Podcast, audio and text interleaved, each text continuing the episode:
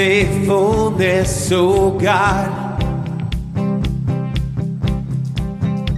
You wrestle with the sinner's heart. You lead us by still waters and to mercy. And nothing can keep us apart. So remember your people,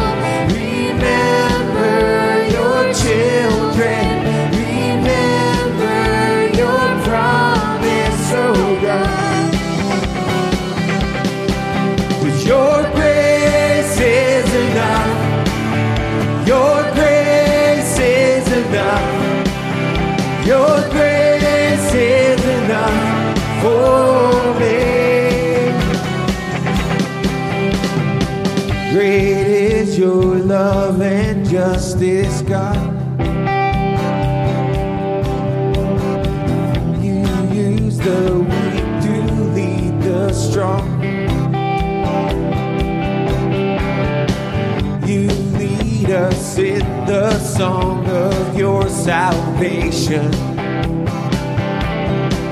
And all your people sing along.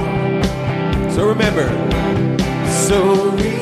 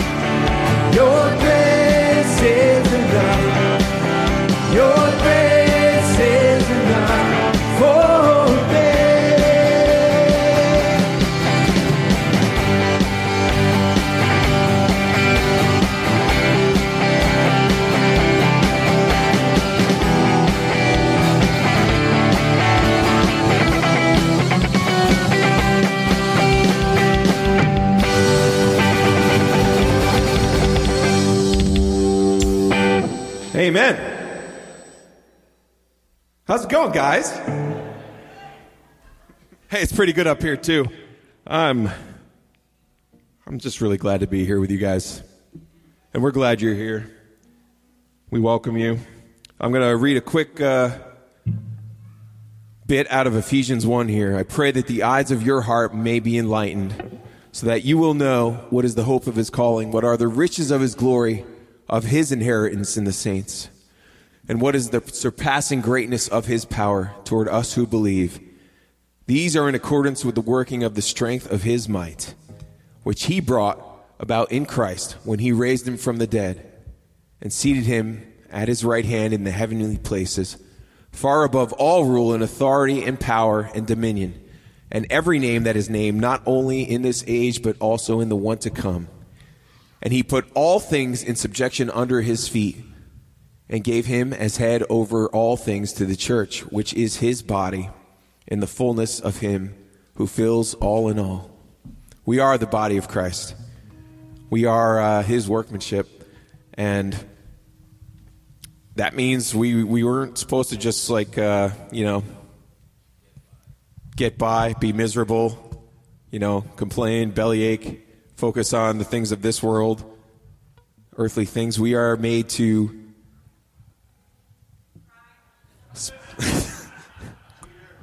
Come on, Rye. Spoiler alert. Why don't I just tell them what happens in Avengers too, Rye? Why don't I just do that? Um, hey, we were made to thrive. Why don't we sing that song?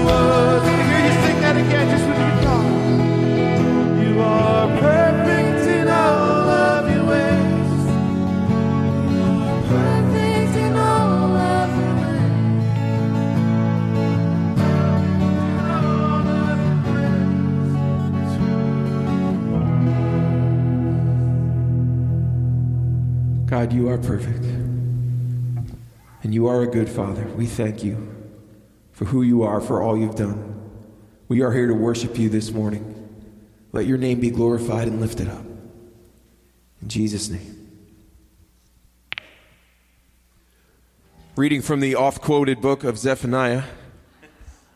In that day it will be said to Jerusalem, Do not be afraid, O Zion.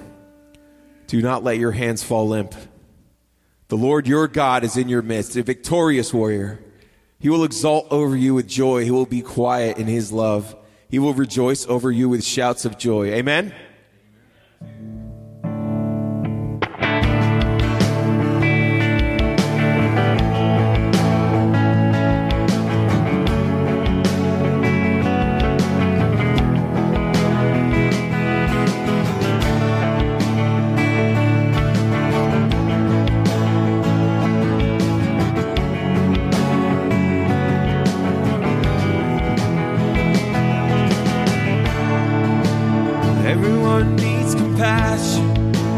Love that's never failing. Let mercy fall on me. Everyone needs forgiveness, the kindness of a Savior, the hope of nations.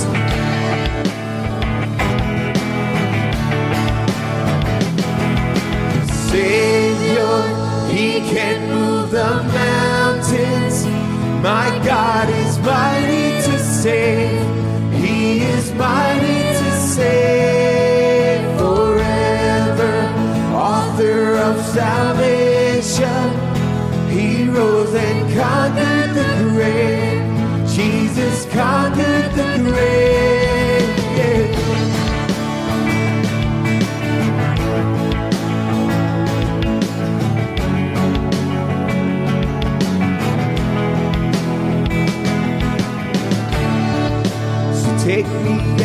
Find me, all my fears and failures. Fill my life again. Give my life to follow everything I believe in. Now I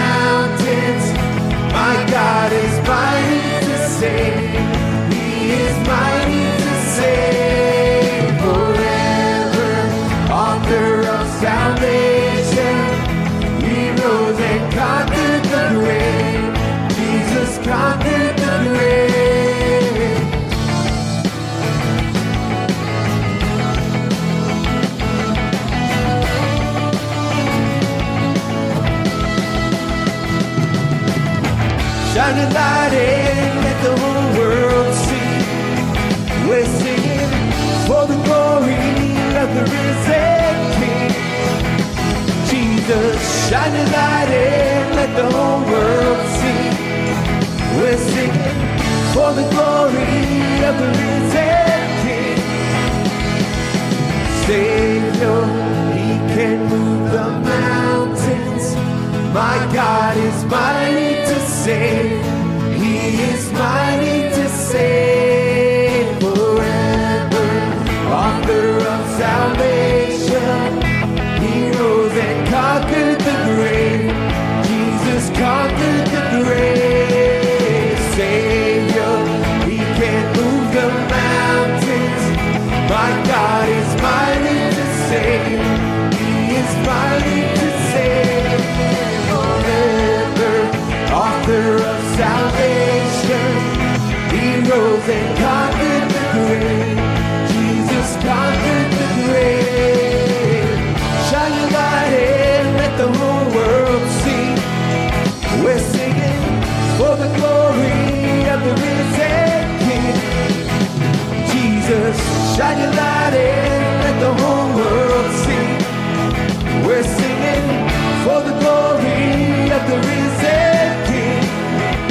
Shine your light, shine your light in, let the whole world see.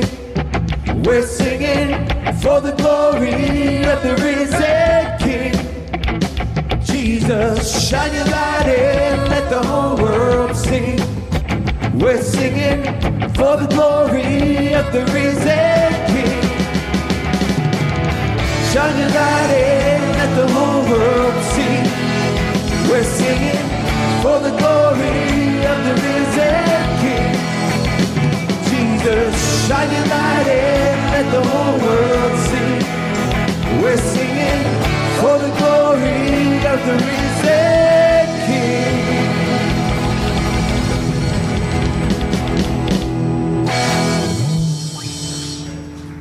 Amen. He is mighty to save.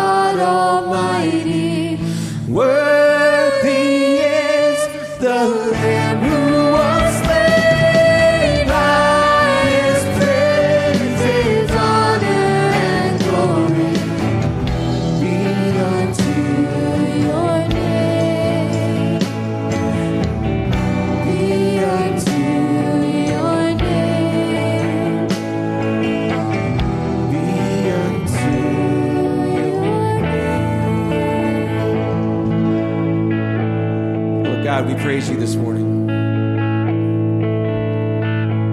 Worthy of all, Lord of all, King of all. A God so big, a God so mighty and powerful. You made the whole universe. And yet, little specks like us matter to you. Little vapors like us matter to you. Yet, the things that matter to us are so insignificant sometimes. Lord, we need help. help us to focus on what matters things eternal, things of you. Help us, Lord. Speak to our hearts, Lord. Move in our hearts this morning. Amen. You may be seated. Kingdom kids, if you heard that part in the first verse where I messed up what I was playing, that was when I remembered I forgot to dismiss you earlier. So head right on out. Well oiled machine strikes again. Off they go. Thank you, everybody, for serving, ministering to our future generations. Hello there. Why did he touch me? Good morning, brothers and sisters. And those of you who are visiting, we're glad you're here this morning. If you would uh, indulge me for a moment, I would like to read the text that we're going to be teaching from today. If you've got uh, physical limitations or children in your arms or anything like that, if you're hungover, you can stay seated. Hey, you never know. It is Sunday morning the book of Hebrews. And if you don't have your own Bible, uh, in the pew, I mentioned this last time. I think that was news to people, wasn't it? These are for you to take home if you don't have one. Okay, so. Two went home last week. Amen. Sales are up, brothers and sisters. This is good. And that's what we want. We want the Word of God in people's homes. Amen?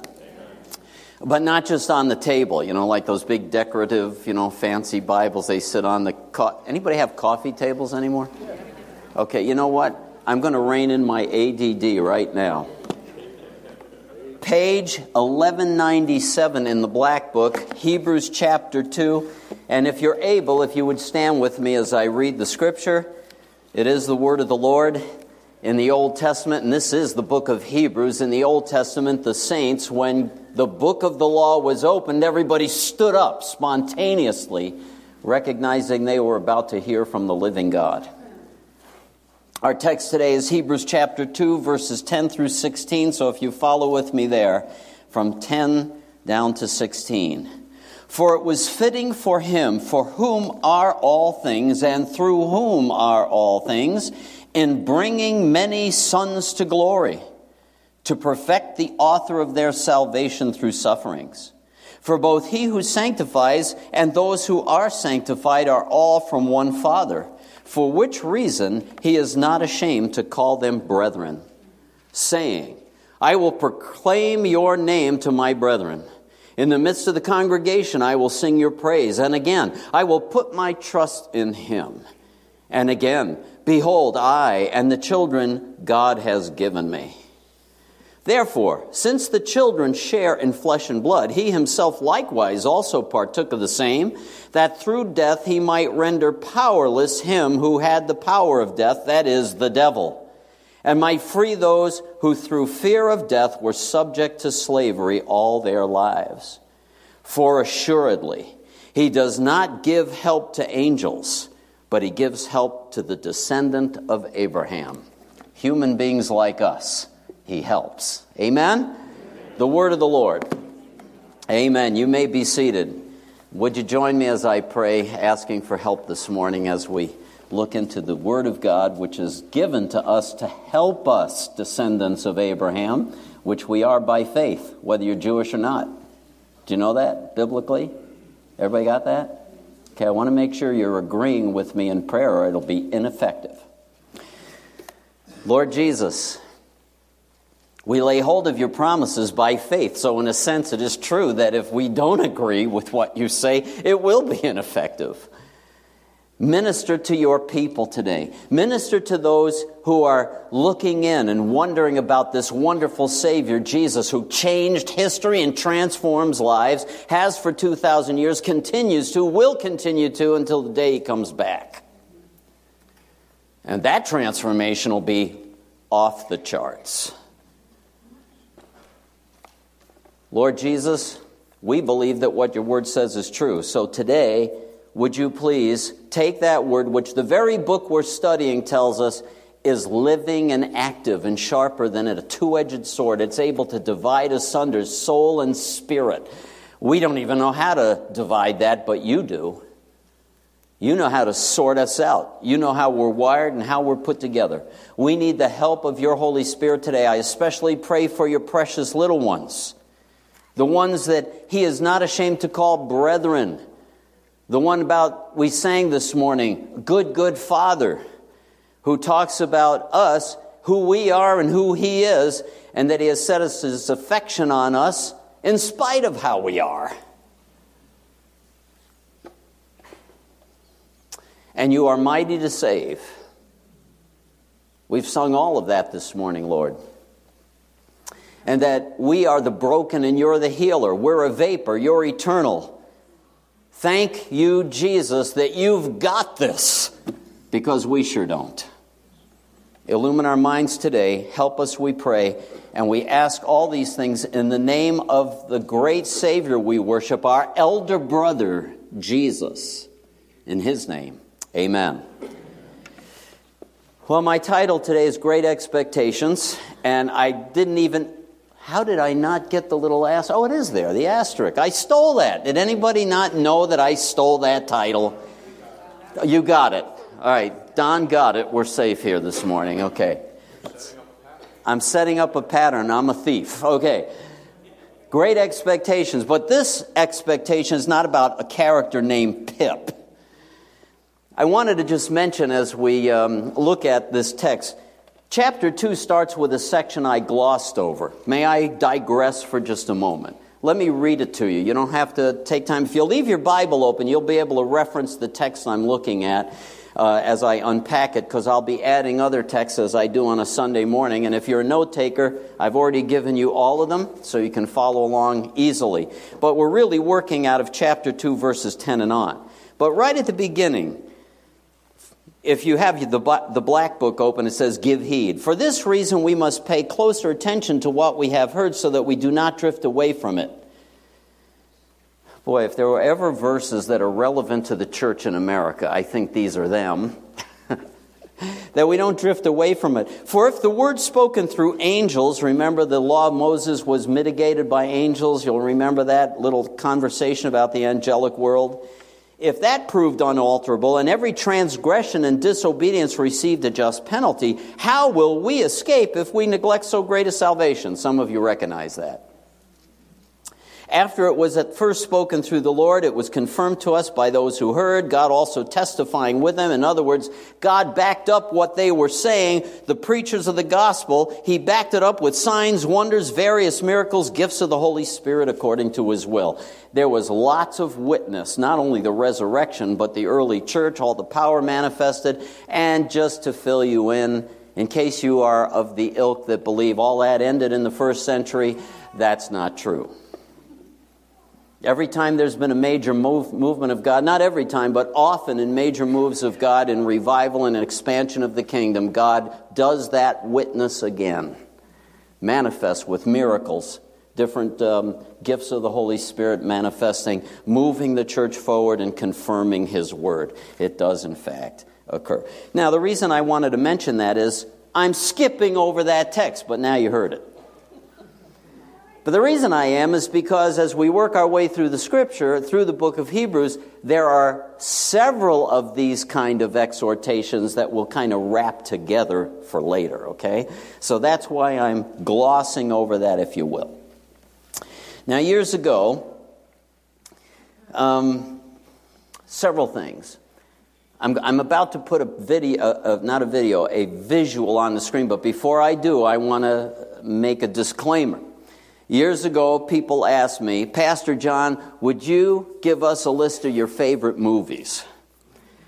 So I put together a list of my favorite movies, but as time went on, because it's a church crowd, you never know how people are going to react. Thank you for acknowledging that, brother. I see the, I, yes, I see that shaking head.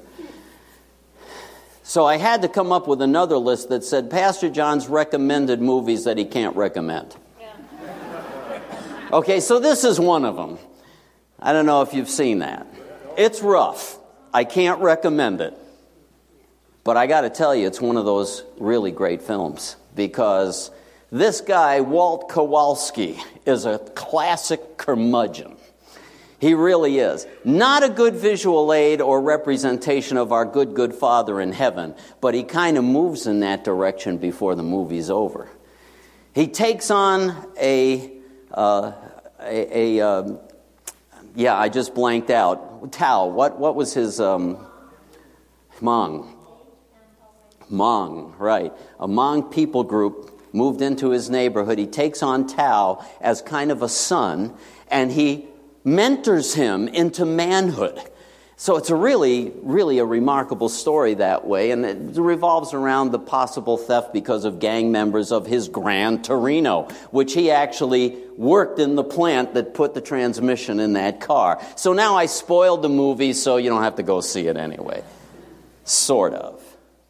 But one of the things about the movie that got my attention, because having for myself buried almost everybody in our families except my mom, uh, I have been through the process of estate settling numerous times, and it's always interesting to wonder who's going to get what. If you want to see the worst in humanity come out of the woodwork, or, if I may, the best, that's the time to see it. And in the film, Walt Kowalski has lost his, his wife, and they're having the funeral. Bunch of grandchildren, very disrespectful, totally worldly, could care less, kind of, and he's just fuming watching this. And in the midst of this, he finds his granddaughter in the garage smoking a cigarette oh, she, yeah. And he kind of ignores that. And she didn't know he had such, she looks under the cover and looks at this cool Gran Torino and starts lusting after it. Can you imagine lusting after a car? Yes. lots of people. Pastor Derek just confessed his besetting sin. But you can be free of that, brother. But anyway. By the way, if you're visiting, and you're saying, these people laugh in church. Yeah, we do. I don't think God is a stiff. Sorry if you got that impression. I think the Christian life is a blast. I really do. Anyway, she asks, What are you going to, you know, what, what incredible sensitivity. So, like when you kick, Granddad, who's getting the car? You come to the end of the movie, and Walt Kowalski becomes a hero, a messiah figure in the story. I'm not going to spoil that part for you. The end of the story, Walt passes away and he leaves his stuff. His house goes to the church because his wife would have liked that. And his Gran Torino. And you see the granddaughter. Ooh, here it comes. It goes to Tao, the little kid that I took on as a mentoree. Blows you away. See, she had expectations that were totally stupid. Tao had no expectation, but he inherited the best thing that Walt had. And Walt made sure his expectations were completely fulfilled. What an awesome story. We're looking at a text today that has a global context. I want to look at the global picture, and it has to do with inheritance if I can dare say it. What, what Walt expected, what God expects from his extension of inheritance, and what we have received, and what we should expect, and what we should strive to do with what God has given to us. I want to look at this global picture, and then the last two points will kind of look at future learnings as we work through the book of Hebrews. These subjects will come up again and again. So the first one's global, the second two are more down in your shoe leather what you need to apply if you're part of His wonderful inheritance. Here's a great text. We, we read a little of it this morning in worship. I pray that, they, by the way, worship, some really great songs this morning, right? And, and that reference that says God dances over us or He, he uh, rejoices over us, you know, we love that part, don't we? Oh, I'm so. but it's true. Do we ever dance over Him? Do we ever get wound up? I, I, I, couldn't help thinking this morning as we were reading those texts. This is an aside, honey. I will pull my ADD back in a second. I'm on a side track right now. Worshipping with those brothers and sisters I told you about who were pressing into healing their sexuality because they'd been trapped in homosexuality and lesbianism and all of that. And they were pressing in the worship and watching some of them worship. They worship with their whole body. I mean, the guy that leads that ministry, when he's singing that song, he's like this. And it's like, whoa, it's aerobic worship. I mean, at the end, you know, like, now you don't have to do that, but I'm, I'm asking you, is there something boring about God with us sometimes? You know? So everyone has different expressions. Don't, don't take what I just said as I'm judging you unless you're doing this. I'm not. But I am saying there's fun in worship. There really is in entering into the presence of God. It's hard not to respond. It's hard not to. Re- Whenever I sing that song, Holy, Holy, Lord God Almighty, worthy is the Lamb that was slain. In my brain, I see the Lamb in Revelation seated on the throne. And all the elders fall on their faces. How can I not respond to that? The one who died for me, ruling the universe. I'm back on track now. Point one his inheritance. Sons. God says, I was in the process of bringing many sons to glory. Here's what the scripture says I pray that the eyes of your heart may be enlightened, Ephesians chapter 1, so that you may know what is the hope of his calling. Catch that. What is the hope of. Actions here, friends. the hope of his call. This is like karate class. Over here, the hope of his calling. His calling, the hope, his hope of his calling. What are the riches of the glory of his inheritance in the saints? And what is the surpassing greatness of his power toward us who believe? Is that a mouthful? Sorry, did I offend anybody? My apologies. I have ADD, so I know how it is. I do. I pray that the eyes of your heart may be enlightened so you may know what is the hope. What is God's expectation? What is the hope? What is the hope? The hope of his calling, and what are the riches of the glory? Here's some words for us today uh, inheritance and power. Simple. Let me just throw power out real quick. Dunamis, right? It's the famous Greek word, I'm pretty sure. Right? Yeah. From which you get dynamite yeah, in English. But this word, inheritance, simply means what Walt passed on. The things that God has as his own inheritance, what he has. Other texts that talk about us being the inheritance of God use words like this unique, his treasured possession. Anybody got a treasured possession? Do you know what I mean? That thing that you coddle? You know, I don't, no, you don't let the you know it's special when you don't let the grandkids touch it, right? That's special. Don't touch that. That unique here's another word, precious if you will, treasured object, something that I save for my it's mine, it's my prized possession, right? The language in the scripture talks about guess who? Us as that. Isn't that something? Us. Now, y'all with me? Isn't that shocking? Jesus is the heir of all things, and we are in him. Now, when it told us in this text that he was sanctifying, the Father was sanctifying many sons, bringing sons to glory, this is inheritance language. That's what this is. Anybody ever seen those, those great films? Now, this one I can recommend Sense and Sensibility. You remember at the very beginning, the father of the family is passing away, and he's concerned for his stepdaughters, I believe. Yeah? And he, the problem with the, the culture in, in England at that time, and it's the same thing in the Roman days, is that all inheritance falls on the firstborn, on the son. That's why son is used. It's not meaning that we're left out if we're female. That's not the point. The point is, in those days, it went to the son. And so the writer of Hebrews is making sure that these Jewish listeners get it, that it passes on to a person, and everybody else feeds off the wealth and inheritance of that person. So if I'm in the family, it's because my elder brother is taking care of me. Are you following? I get part of the estate because my elder brother says, You get that mansion and you get that castle and you get to go over there. That's how it works. He's saying it's the same principle. Who's the elder brother?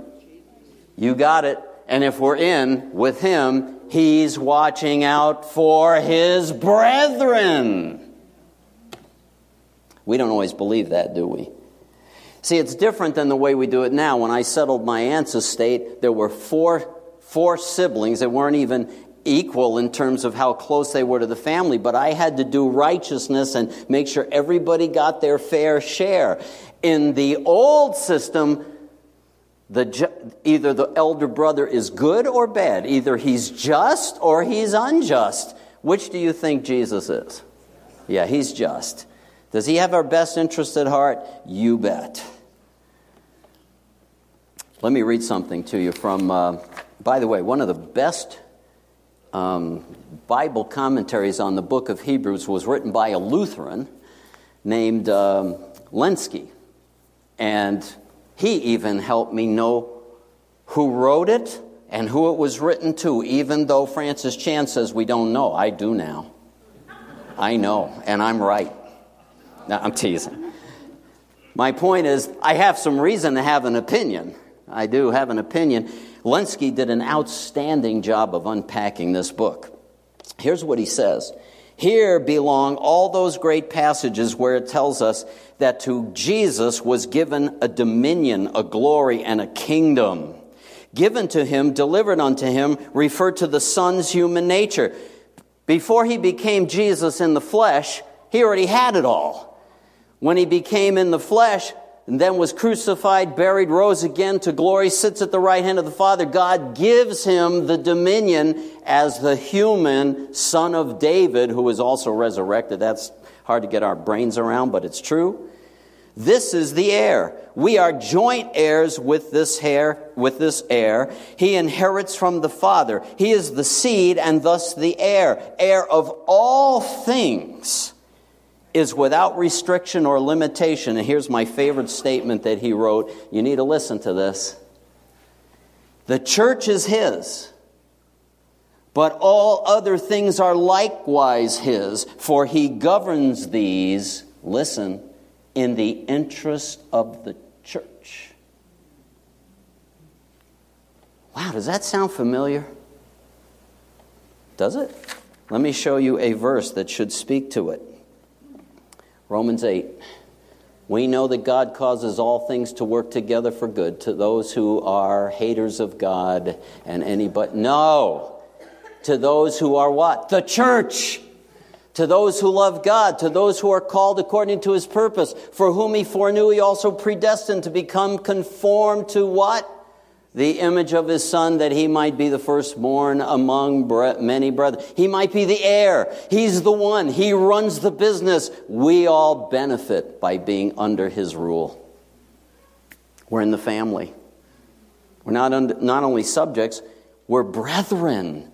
For this cause he's not afraid to call them brethren. In the presence of the brethren, I will give praise to God. I will put my trust in God. All quotes out of Psalm 22, which, by the way, if you're not aware, Psalm 22 is a vivid crucifixion psalm. It's talking about the Messiah getting crucified, and in the middle of that, these verses come up. Yes, sir. That is that verse I think that's so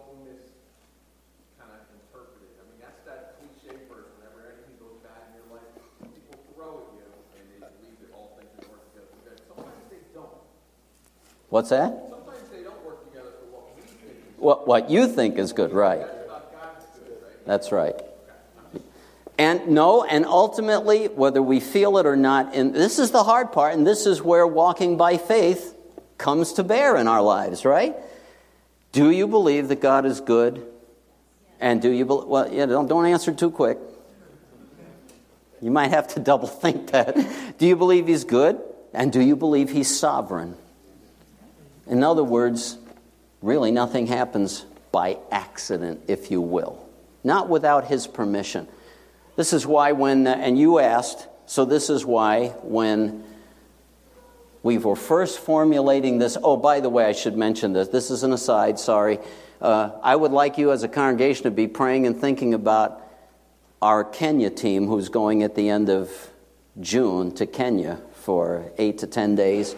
And uh, we need your prayer support and all of that. But when we were going to get ready to go, and we were, we're having a meeting today, by the way, and we'll be sharing with you how you can help us. Like getting us to JFK would be a great help.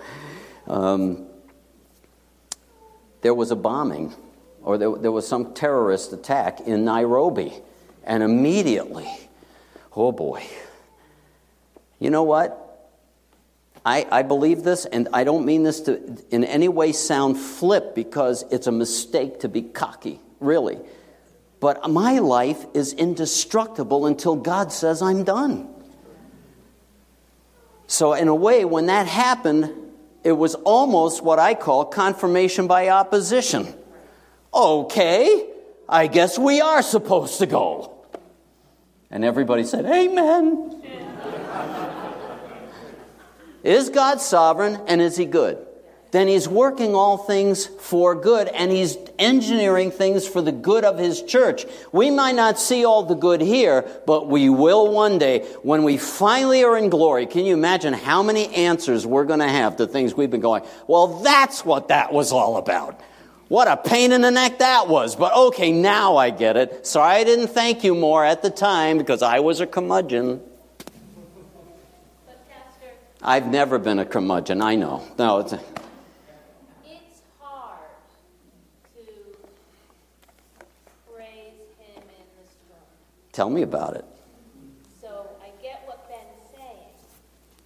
This verse sometimes I, takes that knife and twists it more. Yeah, if you well, let me can I just say something? One of the things we do is we we did I cut somebody off? No, because no more questions or we'll never get through this sermon. I didn't repeat. Thank you, Robert. My sister over here said, It's hard. And I get what Ben is saying, and so does everybody else who's in the flesh. When I say that, in human flesh, we struggle. The issue is, can I make this is what faith is. A faith isn't oh, I feel really good today. I think I'll praise the faith is I make a determination. This is doing action in the presence of God. What does He call me to do? I have found that at some of my darkest hours, forcing myself to get in the presence of God and praise Him fixes it. I don't mean it fixes the circumstances, it fixes me.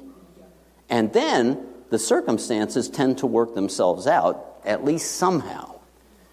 Even if we're not happy with who want, who wants to lose a loved one? Who wants to have financial opposition? Who wants any of that? Well, we're going to get to some of this in a bit. Nobody wants it. But God is working things for the good of His church and His ultimate glory. So Lenski tells us, he's, let me read it again. All other things are under Jesus, and He governs these in the interest of His church. That comforts me as a child of God. And it comforts me that He is my elder brother. I had a pastor friend of mine up in Binghamton who used to always pray that way. Jesus, we come to you. You remember the, the prayer, um, Jesus, thou son of David, have mercy on me. That's, that's one of the simplest, easiest, most straightforward prayers I know. And when I get in a cruddy mood, which you might not believe happens to me occasionally, probably more than once a decade, that if I will get alone with God and just start with that, Jesus, thou son of David, have mercy on me, something happens. And my brother Dan used to pray, besides his favorite line, Help us, Lord, help us.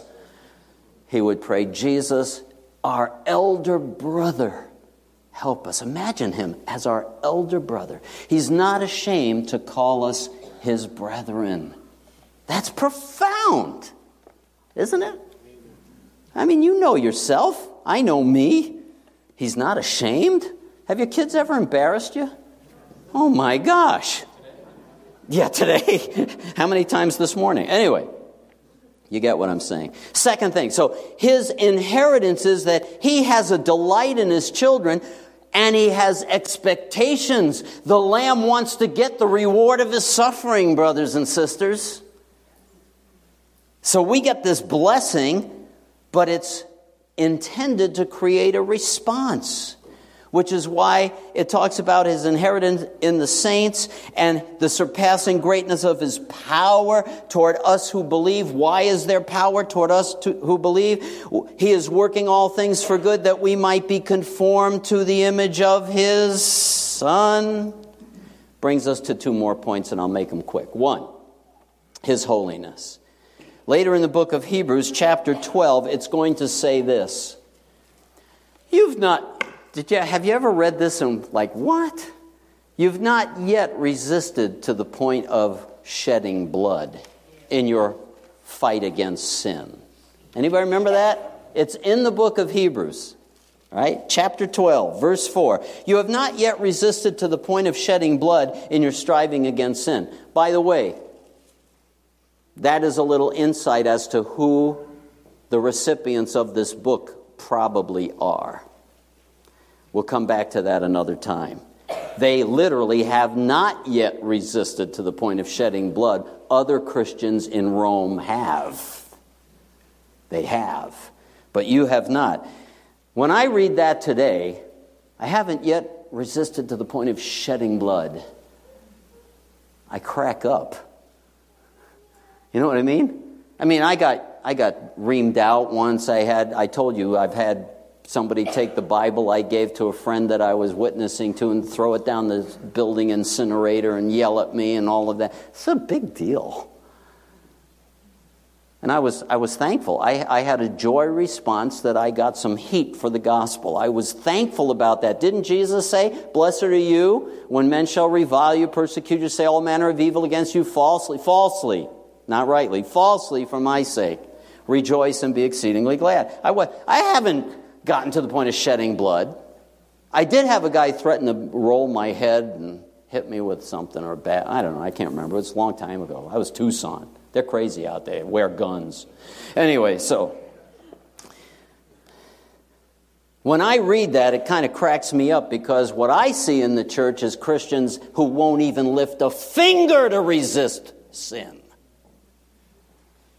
I just can't help can't do anything. And do we know what sin is? Well, I don't know what sin. Does anybody remember the old? Whoa, whoa, whoa! That, that's ooh, get that out of there. They might read it. Don't want them reading this. remember when they had the expression "ignorance of the law is no excuse"? Does anybody remember that? I think it's still valid too. And we say, well, I don't know what sin is. Yeah, in our we don't know what sin is. It was. It, I, I'm telling you what I've seen in churches. I'm like, has anybody taught Bible here in the last 10, 15 years? Does anybody know that certain things are wrong? Apparently not. Guess what? No excuse. No one in the room has an excuse. There's plenty here. Isn't it my duty to find out what the laws are?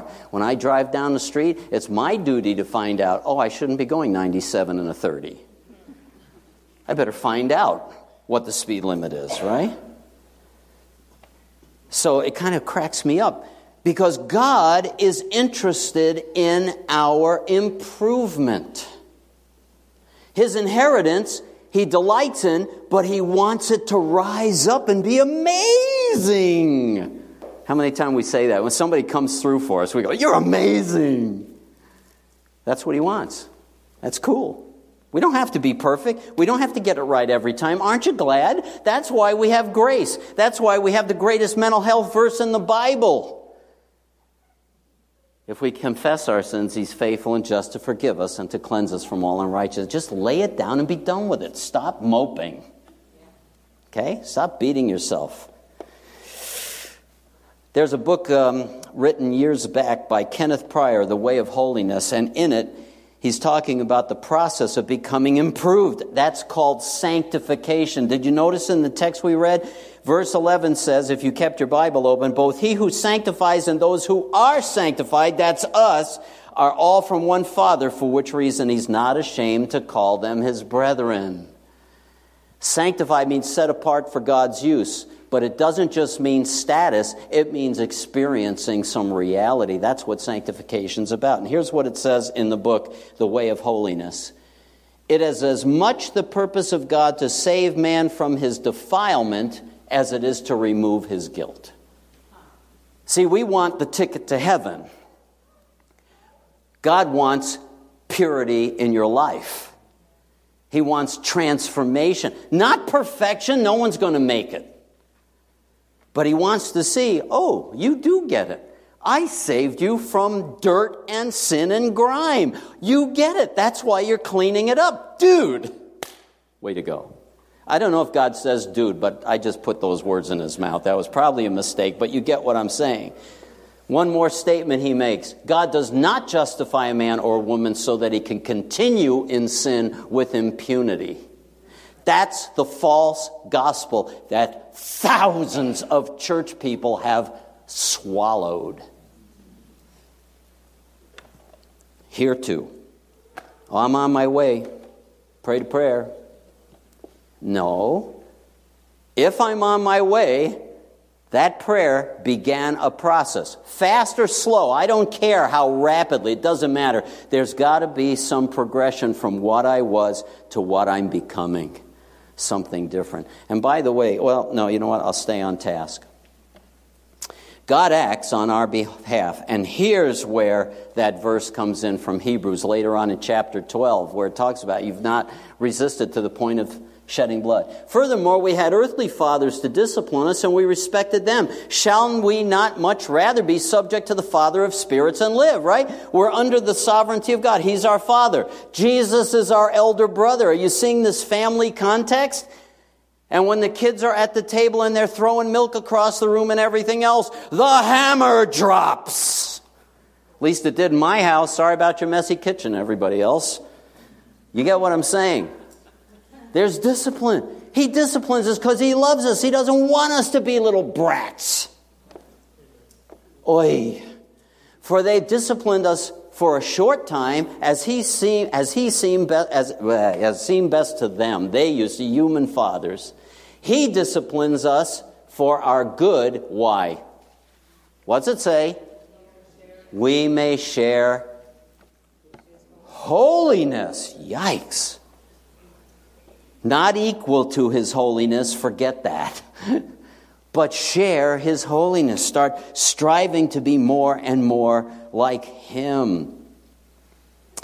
I had a pastor on staff one time. He was from the South. And everybody who went to see him, they had troubles and they had circumstances, brother, that they did not like. They were really put out. And he'd always ask the same obnoxious question so, what do you think the Father's doing in your life through all this? And those crazy people kept going to talk to him. I don't know what was wrong with them. Same question every What do you think God? Do we ever ask that? I mean, outside of the fact that he hates me and he's making me miserable, and you know, that sounds like me when I'm being humorous, which is not very funny. But anyway, some of the uh, you know what? You and I'll talk later. Some of the secrets will unfold as, unfold as we study through the book of Hebrews. But here's one of the secrets. You want a little secret about how to share in His holiness, how to make progress? Want a secret? It's not a secret, it's right in the Bible. Okay. Galatians chapter 5. I say, walk by the Spirit, and you will not carry out the desire of the flesh. Oh, allow me to opine for a moment. If you're not in the Spirit, you're in the flesh.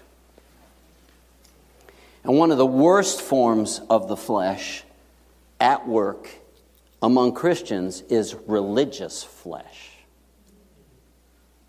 I'm very religious. Oh, I would never do that. Oh, how dare you bring up a word like that or a subject like that or whatever? It has nothing to do with spiritual reality. Religious flesh kills. It kills rather than breathes life. Who are the people that feed my soul? They're the people I can be completely real with. I was talking to a consultant this week, and I was like, can I just say what one person said in this context? And I used the very bad word and I put it on, and they went, oh, solid Christian. They thought it was hysterical because it was the truth. Not because it's good to use bad words. That's not my point. But see, we, I, I, uh, so anyway, religious flesh kills people. Walking in the Spirit, being alive in Christ, being winsome, being gracious, being forgiven, being someone that people go, What is it with you? You, you seem to have a, a joy or a confidence or a peace. You're gracious. Uh, if I've been given one compliment since I've been at Harmony, which um, I've had like more than one, I really have. A lot, actually. You guys are too nice. Or you don't know me very well. I don't know what it is.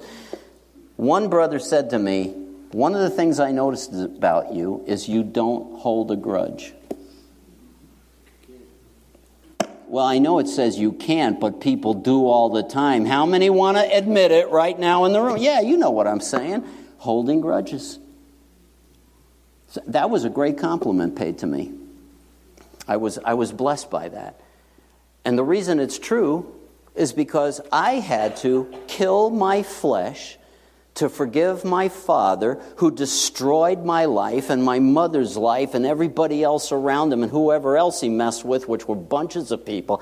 I had to forgive him past, present, and future sins so thoroughly so that when I was at his funeral and he stuck it to me again through his friend, he's dead and he's still sticking it to me between talking to his goofy friend who I told to stop talking and walking over to the casket, I was completely free.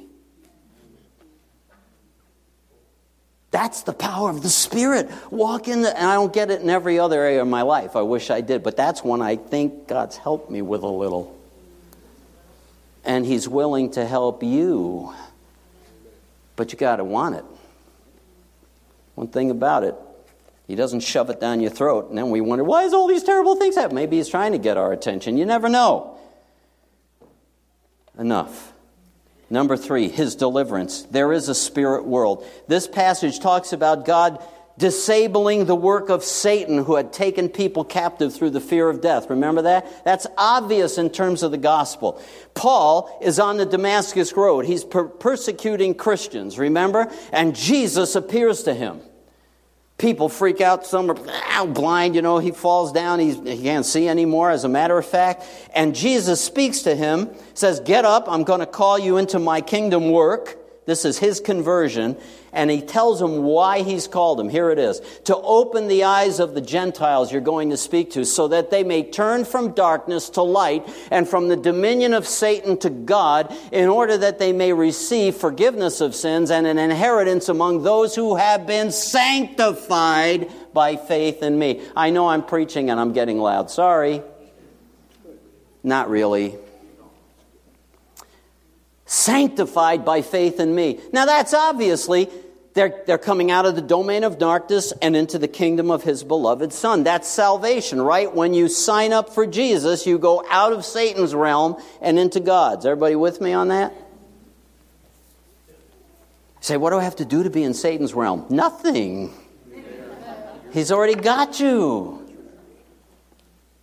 But now let me bring it home. The word dominion. See that word? Let's see if I can make this thing work. I'm not a tech guy. Dominion. Dominion. Exousia. The rule. The power over. That's what the Greek word means. Dominion. The domination of Satan. To get out of there means freedom. Hello? Freedom. Not just to get to heaven, freedom in the here and now. Freedom. Let me read something to you. Old Puritans really had a handle on this. Don't think of the Puritans as the Salem witch trials, trials and junk like that. Those were aberrations, just so you know. The Puritans rebuked themselves on that. Who are you, jerks? Get out of the newspaper. You're nuts, you know, burning people at the stake. Oh, like, stop. They were against it. Just so you know. Listen to this about you being his inheritance. This is William Gurnall, a classic work called The Christian in Complete Armor. This is volume one, there's three volumes. By the way, they know an awful lot about striving against sin and the enemy. An awful lot. Can learn an awful lot. God stamps his image of holiness on the face of your soul. Wow, right? This attribute of beauty is what makes us most like God. How God longs to see His clear likeness, the hope of His calling, His clear likeness reflected in His children. And His true children long to be like Him. Here it comes. Satan knows this and works tirelessly to disfigure the divine image. Marring the Christian's nature brings shame to the saint and pours contempt upon God in distorting his likeness. Is it not worth risking life and limb against this enemy? Yes, Pastor John. Maybe. Here's the classic line. I've read this before. Whether you like it or not, you must go into the ring with Satan. Not him personally, his angels, his, his demons, right? They're against you. He has not only a particular malice against the army of saints, listen up, he has a particular spite against every single child of God. Are you one of those? He don't like you. He's after you. Oh, I don't think so. Yeah, he's already got you. That's why you don't think so. There's a particular spite against every single child of God. The whole issue of your spiritual destiny is personal and particular. You give Satan a dangerous advantage if you see his wrath and fury bent in general against the saints and not against you specifically.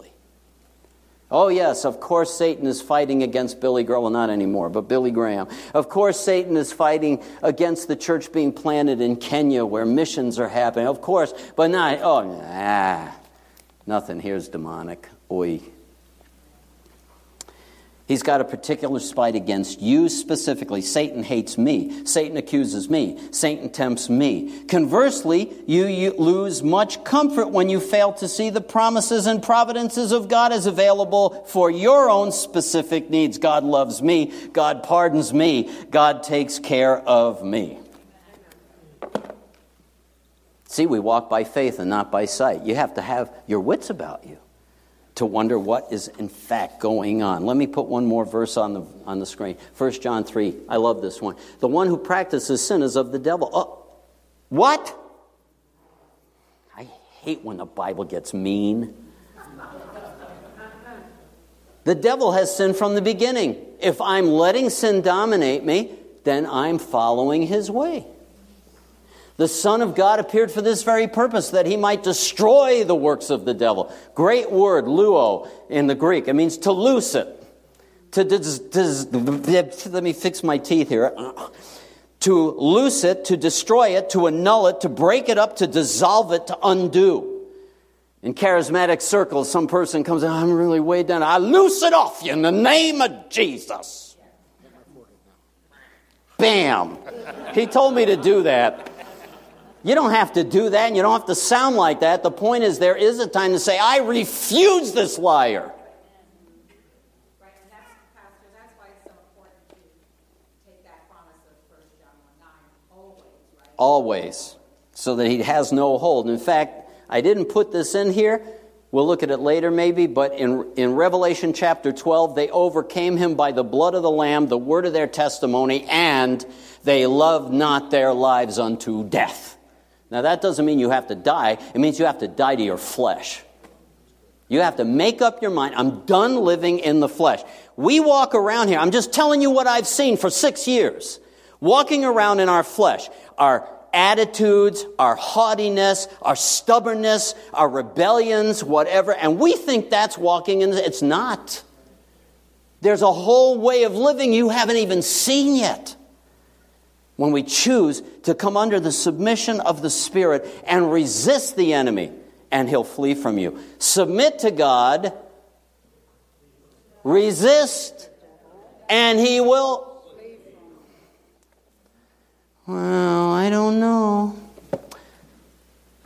Anybody remember this guy? He looks like he's on something, doesn't he? But anyway, Frodo, this is when he's bright eyed and bushy tailed, right? And he takes on the journey. He's got this quest, he's got this job to do, he's got the ring which is like Satan incarnate. You know, he's carrying it with him, right? And the more he goes on, this kind of thing happens. Watch this little clip. Mount Doom clip.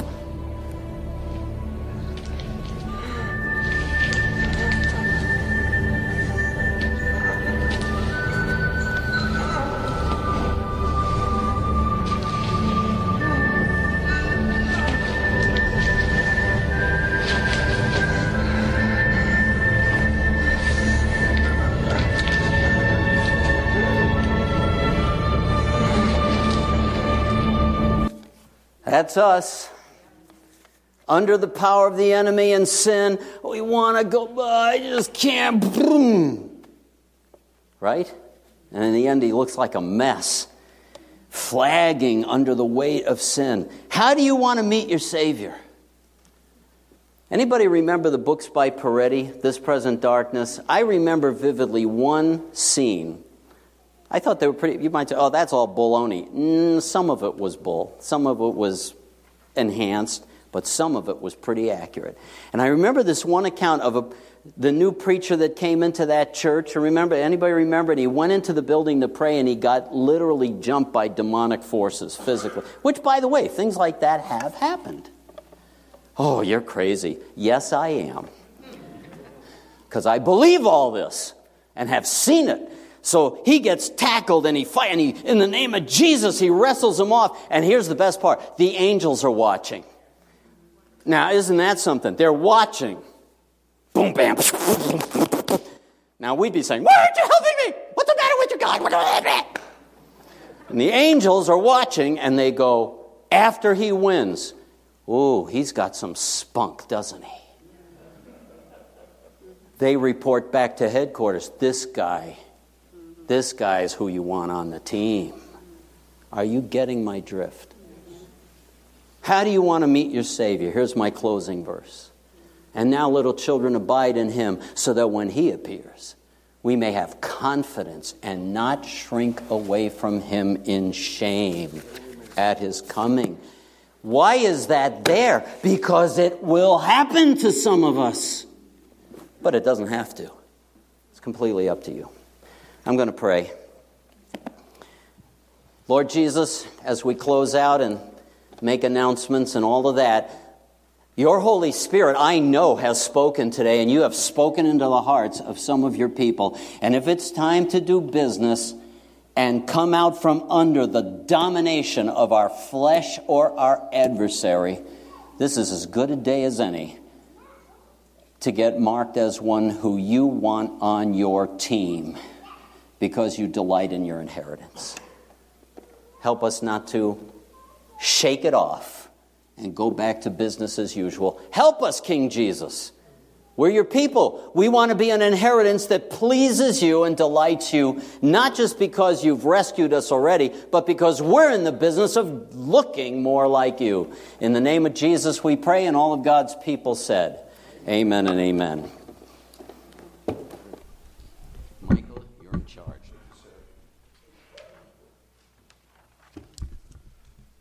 You were fired up today, huh? Woo! Yeah. Felt like I went felt like I went to church. You're praying for me, that's why. Yeah.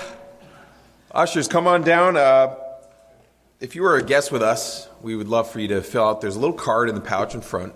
And we'd love for you to fill that out. Tell us a little bit about yourself, and uh, you can give it to one of these guys on your way out, or there is a box on the right. You can drop it in. Um, I'm going to invite Linda Horvitz and Diana Revoir to come up real quick. They have an announcement about Grief Share, and uh, share that with us. Good morning. Um, I asked for a few minutes this morning just to share an update with about the Grief Share program and how it was going. Um, we completed our first session back in the beginning of March. Um, we started in the fall, but we got delayed by different things. But anyway, um, we had five different people come through the program. Only one saw it to completion, but our team really learned a lot on how to use the program and extend grief and comfort to those who did attend, and we felt very positive about ending that session. Um, it is a 13 week program, so we just began again two weeks ago on April 15th. We meet Monday nights at 6:30.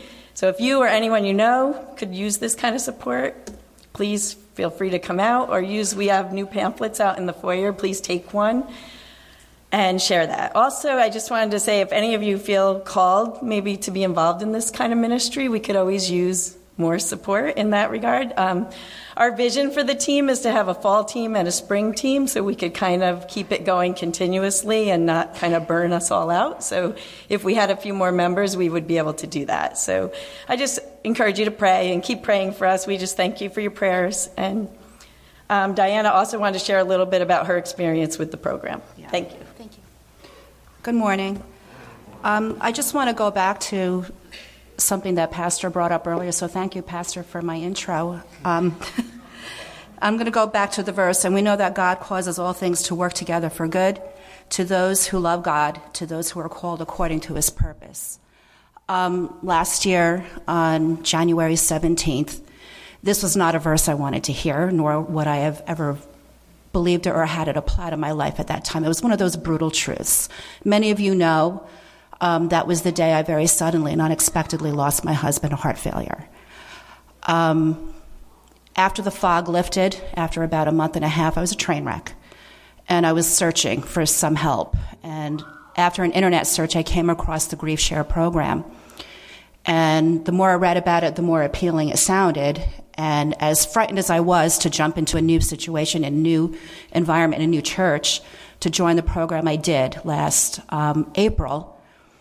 And it was scary to walk in a place where I didn't know anyone feeling the way I did. Um, and I remember, I, I, think I cried a lot that day. But um, as I worked through that program, I found I, I, started to feel better and better and better. And I just want to just share a couple of things that I learned about grief that the Grief Share program did teach me. Um, the first thing I learned is that the question was asked, What's the greatest grief there is? And the answer is it's your own. And there was no greater grief than my own or any greater grief than any of the other participants there. Um, so it helped me not to minimize it or make it too grand because it wasn't grander than anybody else's, nor was it lesser than anybody else's. It was mine. Um, one of the most important things I learned is that time alone does not heal grief. Um, only the Lord can do that. And grief is work. That was something I really did not know. It's active, it's not passive. Um, it's not something that happens to you, it's something that you have to work at and you take time. And grief is the price that we pay for love. If you love, grief will happen. It's, it's a natural process. The Grief Share program really helped me to work that. I can't say that after the 13 weeks I was fine. I wasn't, but it set me on a journey. Um, and I didn't believe it at first, but there is hope after grief, and you go from a period of mourning, which I did, there's a time to mourn, and eventually it brings you to a time of joy. And I'm really happy to say that with God's help, with the Lord's help, just a little bit more than a year later, I have gotten my joy back. And um, I really attribute that to the work and the people that helped me through the Grief Share program. So I really encourage you, if at any point, there's no, there's no time limit. If you lost somebody years and years and years ago and there's still issues, Grief Share is for you. Um, if you know somebody who's hurting, who needs the help and the hope of what can come after grief, um, please share this program with you because God will work our grief. I, never, I didn't believe it, but I really see firsthand how He's used what's happened to me for good. I never thought that could happen or I never believed it, but I'm a firm believer of that today because I've seen it and I've experienced it. God does work for good, all things to work together for good. He's done it in my life, and He can do it in yours or anybody else who's grieving. Thank you.